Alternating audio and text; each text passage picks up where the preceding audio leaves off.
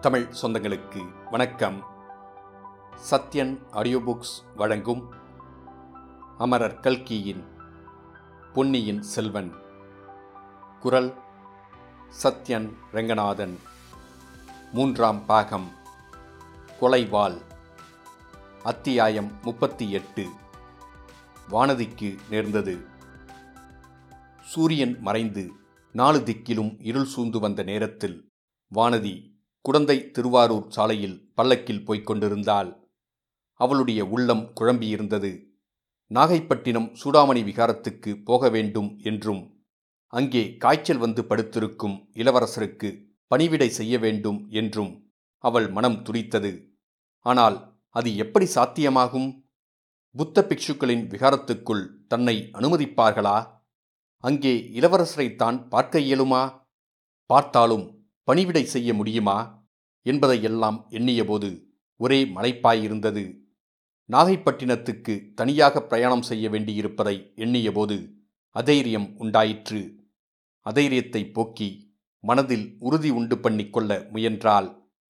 உலகில் பெரிய காரியம் எதுதான் எளிதில் சாத்தியமாகும்? ஒவ்வொருவர் எடுத்த காரியத்தை சாதிப்பதற்கு எவ்வளவு கஷ்டப்படுகிறார்கள்?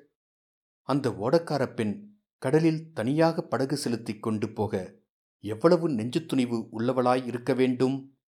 புயலிலும் மழையிலும் மலை போன்ற அலைகளுக்கு மத்தியில் படகு விட்டு கொண்டு போய் இளவரசரை காப்பாற்றியதற்கு எவ்வளவு நெஞ்சுத்துணிவு அவளுக்கு இருக்க வேண்டும்? தான் இந்த சிறிய பிரயாணத்தை குறித்து பயப்படுவது எவ்வளவு பேதமை? சூடாமணி விகாரத்துக்குள் உடனே போக முடியாவிட்டால் பாதகமில்லை. அக்கம் பக்கத்தில் இருந்து இளவரசரை பற்றிய செய்தி தெரிந்து கொண்டிருந்தாலும் போதும். இளவரசரை பார்க்க முடியாவிட்டாலும் பாதகமில்லை. அந்த ஓடக்கார பெண்ணையாவது பார்க்க முடிந்தால் போதும்.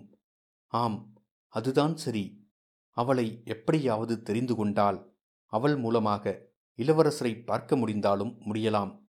அவரிடம் தனக்குள்ள அன்பு ஏதோ ஒரு பிரயோஜனத்தை காட்டிவிட வேண்டும். அதற்கு பிறகு இந்த உயிரை விட்டாலும் விட்டுவிடலாம். அல்லது புத்த சங்கத்தில் சேர்ந்து பிக்ஷுனி ஆனாலும் ஆகிவிடலாம். மறுநாள் எந்த நேரத்துக்கு நாகைப்பட்டினம் போய்ச் சேரலாம் என்று பல்லக்கு சுமப்பவர்களை விசாரிப்பதற்காக வானதி பல்லக்கின் திரையை விலக்கி வெளியில் பார்த்தால் சாலை ஓரத்தில் ஓங்கி வளர்ந்திருந்த மரங்களுக்கு பின்னால் சில உருவங்கள் மறைந்து நிற்பது போல் அவளுக்கு தோன்றியது. இன்னும் சிறிது கவனமாக உற்று பார்த்தால் மறைந்து நின்றவர்கள் வீரசைவ காளாமுகர்கள் என்று தெரிந்தது. இதை குறித்து வானதிக்கு சிறிதும் கவலை உண்டாகவில்லை. அவள் கொடும்பாளூர் அரண்மனையில் வளர்ந்த காலத்தில் அடிக்கடி காளாமுகர்கள் அங்கே வருவதுண்டு. அவளுடைய பெரிய தந்தையிடம் பேசி தங்களுக்கு வேண்டிய பொருள்களை பெற்று போவதுண்டு. காளாமுகர்களின் பெரிய குருவே ஒரு சமயம் கொடும்பாளூர் வந்திருந்தார். அவருக்கு உபசாரங்கள் பூஜைகள் எல்லாம் நடந்தன. அவளுடைய பெரிய தகப்பனார் பூதி விக்ரமகேசரி பல திருக்கோயில்களில் காளாமுகர்களுக்கு அன்னம் படைப்பதற்கென்று நிபந்தங்கள் ஏற்படுத்தியிருக்கிறார். ஆகையால் காளாமுகர்கள் தனக்கு கெடுதல் ஒன்றும் செய்ய மாட்டார்கள். ஒருவேளை உதவி செய்தாலும் செய்வார்கள். இன்றைக்கு அவர்களுடைய மகாசங்கம் கூடுகிறதென்பதும் வானதிக்கு தெரிந்திருந்தது. ஆகையால் அன்று பழையாறையிலிருந்து குடந்தைக்கு வந்தபோது கூட சாலையில் காளாமுகர் கூட்டங்களை அவள் பார்க்கும்படி நேர்ந்தது. ஆனாலும் இவர்கள் எதற்காக மரத்தின் பின்னால் ஒளிந்து நிற்கிறார்கள்? தன்னை ஒருவேளை வேறு யாரோ என்று அவர்கள் எண்ணிக்கொண்டு ஏதாவது தீங்கு செய்யலாம் அல்லவா? இப்படி அவள் எண்ணிக்கொண்டிருந்தபோதே மறைந்திருந்தவர்கள் திடுதிடுவென்று ஓடி வந்தார்கள். பல்லக்கை சூழ்ந்து கொண்டார்கள். அப்போதும் அவள் பயப்படவில்லை. தான் யார் என்பதை அவர்களுக்கு தெரிவிக்க எண்ணினால் எப்படி அதை சொல்வது என்று யோசிப்பதற்குள் பல்லக்குடன் வந்த பணிப்பெண்ணை இரண்டு பேர் பிடித்து மரத்தோடு கட்டுவதை பார்த்தால் உடனே அவளை அறியாமல் பீதியுடன் கூடிய கூச்சல் ஒன்று அவள் வாயிலிருந்து வந்தது. பல்லக்கை சூழ்ந்திருந்த காளாமுகர்களில் ஒருவன் ஒரு திரிசூலத்தை எடுத்து அவள் முகத்துக்கு நேரே காட்டி பெண்ணே கூச்சல் போடாதே. கூச்சல் போடாதிருந்தால் உன்னை ஒன்றும் செய்ய மாட்டோம். இல்லாவிட்டால் இந்த சூலத்தினால் குத்திக் கொன்று விடுவோம் என்றான். வானதிக்கு சிறிது தைரியம் வந்தது. கம்பீரமாக பேச எண்ணிக்கொண்டு நான் யார் தெரியுமா? கொடும்பாலூர் வேளார் மகள். என்னை தொட்டீர்களானால் நீங்கள் நிர்மூலமாவீர்கள் என்றால் அவளுடைய மனத்தில் தைரியம் இருந்ததை தவிர பேசும்போது குரல் நடுங்கிற்று. அதைக் கேட்ட காளாமுகன் எல்லாம் எங்களுக்கு தெரியும். தெரிந்துதான் உனக்காக காத்திருந்தோம். சற்று நேரம் சத்தமிடாமலிரு. இல்லாவிட்டால்? என்று மறுபடியும் திரிசூலத்தை எடுத்து நீட்டினான். அதே சமயத்தில் சாட்டையினால் சுளீர் சுளீர் என்று அடிக்கும் சத்தமும் ஐயோ! என்ற குரலும் கேட்டது. அப்படி அடிபட்டு அலறியவர்கள் சிவிகை தூக்குவோர் என்பதை வானதி அறிந்தாள். அவர்களை சில காலாமுகர்கள் சாட்டையினால் அடித்திருக்க வேண்டும். அதை பற்றி வானதி ஆத்திரப்பட்டு பல்லக்கிலிருந்து கீழே இறங்கிவிட எண்ணினாள். அதற்கு சந்தர்ப்பம் வாய்க்கவில்லை. ஏனெனில் சிவிகை தூக்கிகள் பல்லக்கை சுமந்து கொண்டு ஓடத் தொடங்கினார்கள். காளாமுகர்களும் பல்லக்கை சூழ்ந்த வண்ணம் ஓடி வந்தார்கள். ஓடும்போது அவர்கள் பயங்கரமாக கூச்சல் போட்டுக்கொண்டு ஓடினார்கள். ஆகையால் வானதி தான் கூச்சல் போடுவதில் பயனில்லை என்பதை உணர்ந்தாள். ஓடும் பள்ளக்கிலிருந்து கீழே குதிப்பதும் இயலாத காரியம். அப்படி குதித்தாலும் இந்த பயங்கர மனிதர்களுக்கு மத்தியில் தானே குதிக்க வேண்டும்? இவர்கள் எங்கேதான் தன்னை கொண்டு போகிறார்கள்? எதற்காக கொண்டு போகிறார்கள் பார்க்கலாம் என்ற எண்ணமும் இடையிடையே தோன்றியது. சுமார் அரைஞாழிகை நேரம் ஓடிய பிறகு மரங்களின் மறைவிலிருந்து ஒரு பழைய துர்க்கை கோயிலுக்கு அருகில் வந்து நின்றார்கள். இதற்குள் நன்றாக இருள் சூழ்ந்துவிட்டது. ஒருவன் கோயிலுக்குள் சென்று அங்கே எரிந்து கொண்டிருந்த தீபத்தை எடுத்துக்கொண்டு வந்து வானதியின் முகத்துக்கு நேரே காட்டினான். காளாமுகர்களில் ஒருவன் வானதியை உற்று பார்த்து பெண்ணே நாங்கள் கேட்கும் விவரத்தைச் சொல்லிவிடு. உன்னை ஒன்றும் செய்யாமல் விட்டு விடுகிறோம் அல்லது நீ எங்கே போக விரும்புகிறாயோ அங்கே கொண்டு போய் பத்திரமாய் சேர்த்து விடுகிறோம் என்றான். வானதியின் மனத்தில் இதுவரை தோன்றாத சந்தேகம் உதித்தது.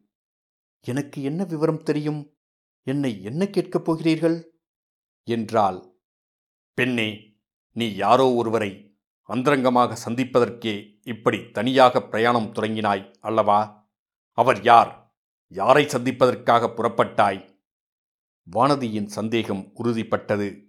ஒரு கண நேரத்தில் அவளுடைய உள்ளத்தில் ஒரு பெரிய மாறுதல் உண்டாயிற்று.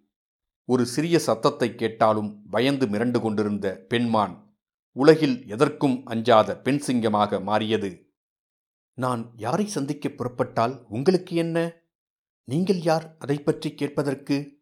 சொல்ல முடியாது என்றாள் வானதி. காளாமுகன் சிரித்தான். அதை நீ சொல்ல வேண்டாம். எங்களுக்கே தெரியும். இளவரசன் அருள்மொழிவர்மனை சந்திப்பதற்குத்தான் நீ புறப்பட்டாய். அவன் எங்கே ஒளிந்திருக்கிறான் என்று சொல்லிவிடு. உன்னை ஒன்றும் செய்யாமல் விட்டுவிடுகிறோம் என்றான். நீங்கள் என்ன வேண்டுமானாலும் செய்து கொள்ளுங்கள். என்னிடமிருந்து எந்த விவரமும் நீங்கள் தெரிந்து கொள்ள முடியாது என்று வானதி அழுத்தம் திருத்தமாய் கூறினாள். உன்னை என்ன வேண்டுமானாலும் செய்து கொள்ளலாம் என்றா சொல்கிறாய்? நாங்கள் செய்யப்போவதும் என்னவென்று அறிந்தால் இப்படி சொல்ல துணிய மாட்டாய். என்ன செய்யப் போகிறீர்கள்? அதையும் சொல்லி பார்த்து விடுங்கள்.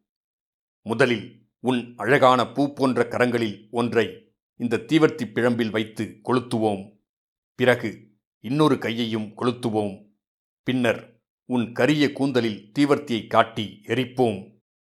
நன்றாக செய்து கொள்ளுங்கள். இதோ என் கை தீவர்த்தியை அருகில் கொண்டு வாருங்கள் என்றாள் வானதி.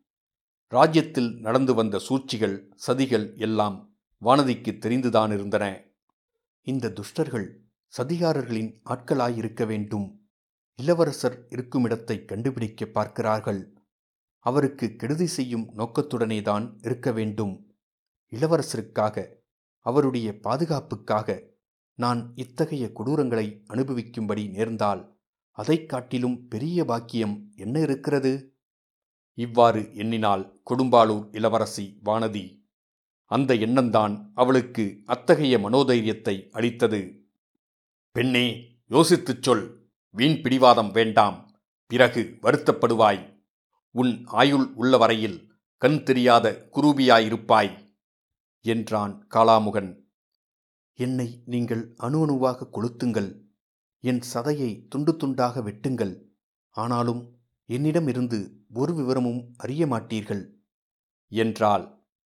அப்படியானால் எங்களுடைய காரியத்தை பார்க்க வேண்டியதுதான். சீடா கொண்டு வா அந்த தீவர்த்தியை இங்கே என்றான் காளாமுகன். அச்சமயம் வானதியின் கவனம் சற்று தூரத்தில் சென்றது. யானைகள் குதிரைகள் காலாட்படைகள் பல்லக்குகள் முதலியன அடங்கிய நீண்ட ஊர்வலம் ஒன்று அவர்கள் இருந்த இடத்தை நெருங்கி வந்து கொண்டிருப்பதை பார்த்தால் தெய்வத்தின் அருளால் தனக்கு ஏதோ எதிர்பாராத உதவி வருகிறது என்று எண்ணினாள்.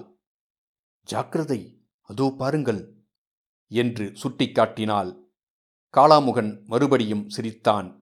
வருகிறது யார் என்று உனக்கு தெரியுமா? என்று கேட்டான். முதன் மந்திரி அனிருத்தர் மாதிரி இருக்கிறது. நான் இப்போது கூச்சல் போட்டால் அவர்களுக்கு காது கேட்கும். ஜாக்கிரதை என்னை விட்டுவிட்டு ஓடிப்போய்விடுங்கள் இல்லாவிட்டால் என்றாள் வானதி. ஆம் பெண்ணே வருகிறவர் முதன் மந்திரி அன்பில் அனிருத்தர்தான். அவருடைய கட்டளையின் பேரில்தான் உன்னை நாங்கள் பிடித்து கொண்டு வந்தோம் என்றான் காளாமுகன் இப்போது வானதியை மறுபடியும் திகில் பற்றிக் கொண்டது. அவளை அறியாமல் பீதி நிறைந்த கூச்சல் அவள் தொண்டையிலிருந்து வந்தது. அதை அடக்கிக் கொள்வதற்காக தன்னுடைய வாயை தானே பொத்திக்கொள்ள முயன்றாள். இத்துடன் அத்தியாயம் முப்பத்தி எட்டு முடிவடைந்தது. மீண்டும் அத்தியாயம் முப்பத்தி ஒன்பதில் சந்திப்போம்.